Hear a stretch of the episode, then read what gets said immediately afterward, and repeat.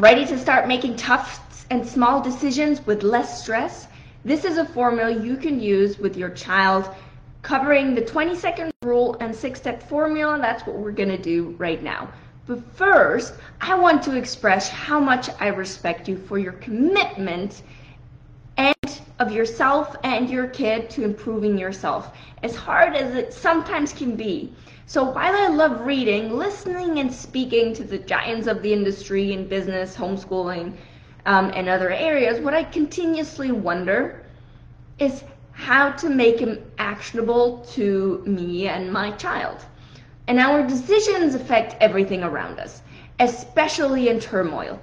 Those who master the art of decision making have the ability on making those decisions that others don't do, meaning the difference between failure and success. So, you know, so the difference between fulfillment and a persuasive sense of emptiness. So if you don't have a system for making these decisions, you often procrastinate and avoid making them or making rash decisions that lead to a host of other problems. The key is to have a pro proven system, a proven process to use when tough decisions crop up. So are you ready to making those small and complicated decisions quickly and with less stress? Let's jump right in to the 20 seconds. But before I do, remember to check out thestoryweavers.com if you're interested in how you can not just use this with your child, but in your child in within your homeschooling our spots are, are, you know, people are running in, rushing in to get, fill those spots for next year. So if you're serious about these things, then check out our language arts program, thestoryweavers.com. Okay, so let's start working our decision making muscle. Because ultimately decisions are like muscles. If you don't use them, they become weak.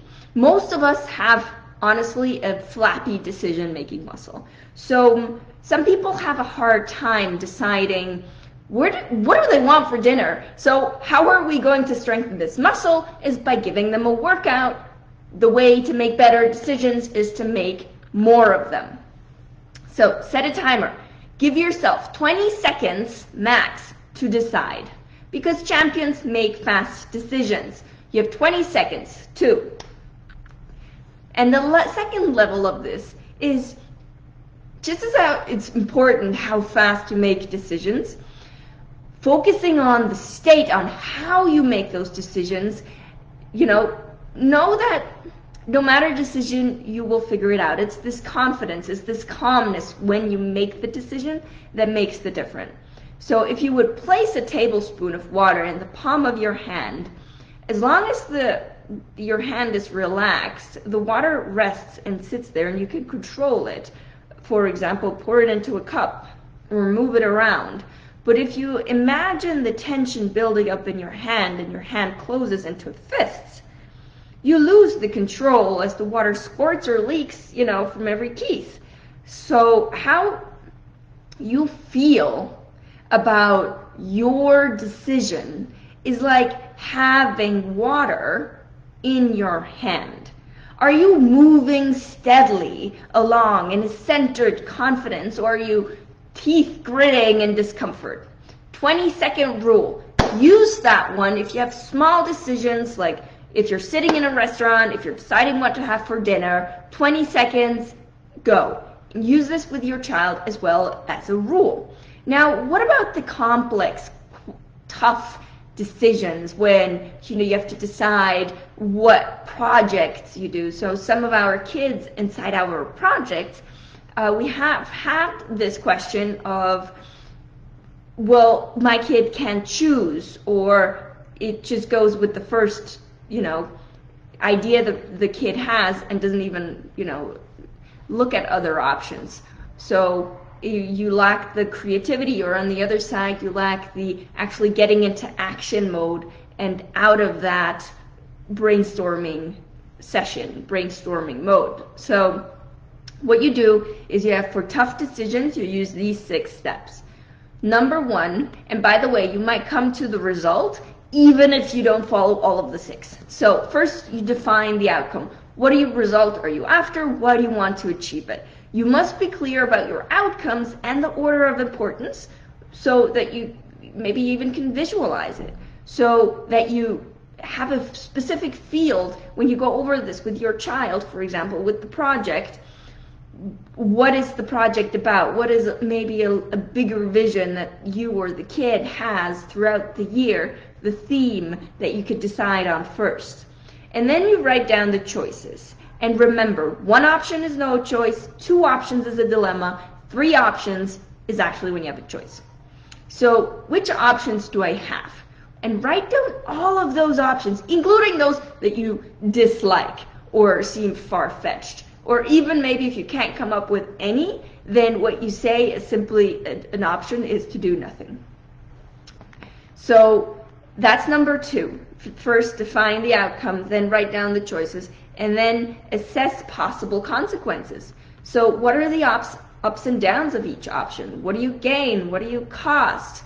When you're clear about your goals and committed to your vision, then you know the direct consequences of those tough decisions are better than making no decision at all. So you'll be better after, you know, after you have assessed the rewards and the consequences of each of your options and choose the best one more quickly.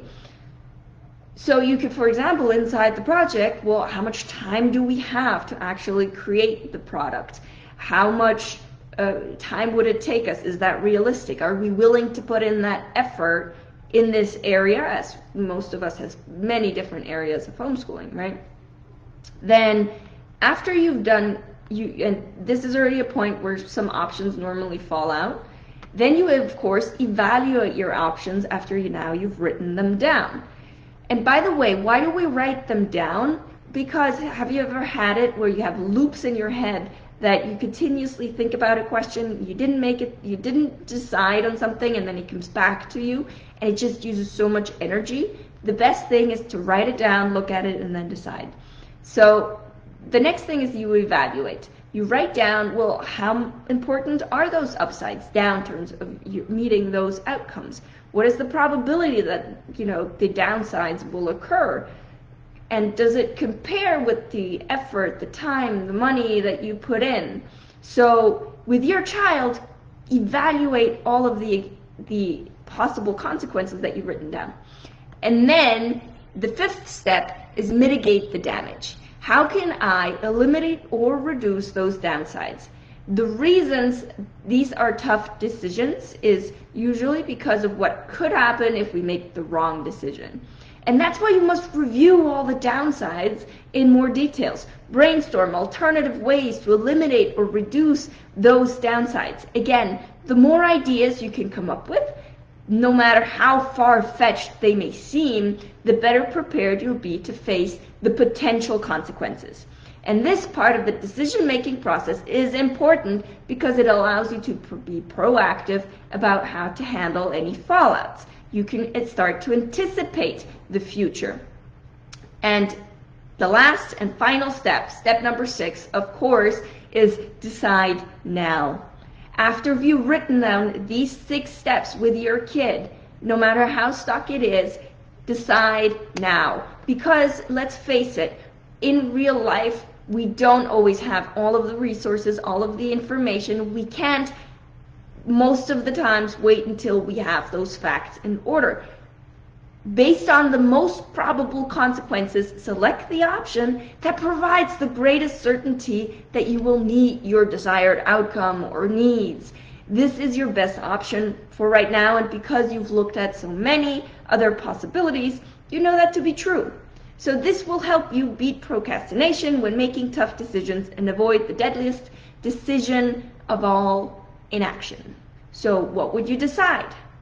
And if you would know the best option, which one would you choose? With these two formulas, you have for each situation, for small decisions, take the 20 second rule. For big decisions, use the six step formula and you will guide your kid to have a formula to making decisions no matter where they are. With that, see you next time, guys. And if you're serious about uh, finding a language arts program that goes beyond, as you see with this, the normal grammar and spelling, the, you know, how it's always been done, then definitely check out thestoryweavers.com. You'll see it in my bio because spots are coming in soon and people are already coming towards and asking us a lot of questions when they can join. So make sure you reserve your spot in the Story Weavers so your child can make all of those amazing projects that we've seen them accomplish in the last year in the field of passion that is relevant to the child because only then communication truly matters. I wish you a great, great day and see you next time.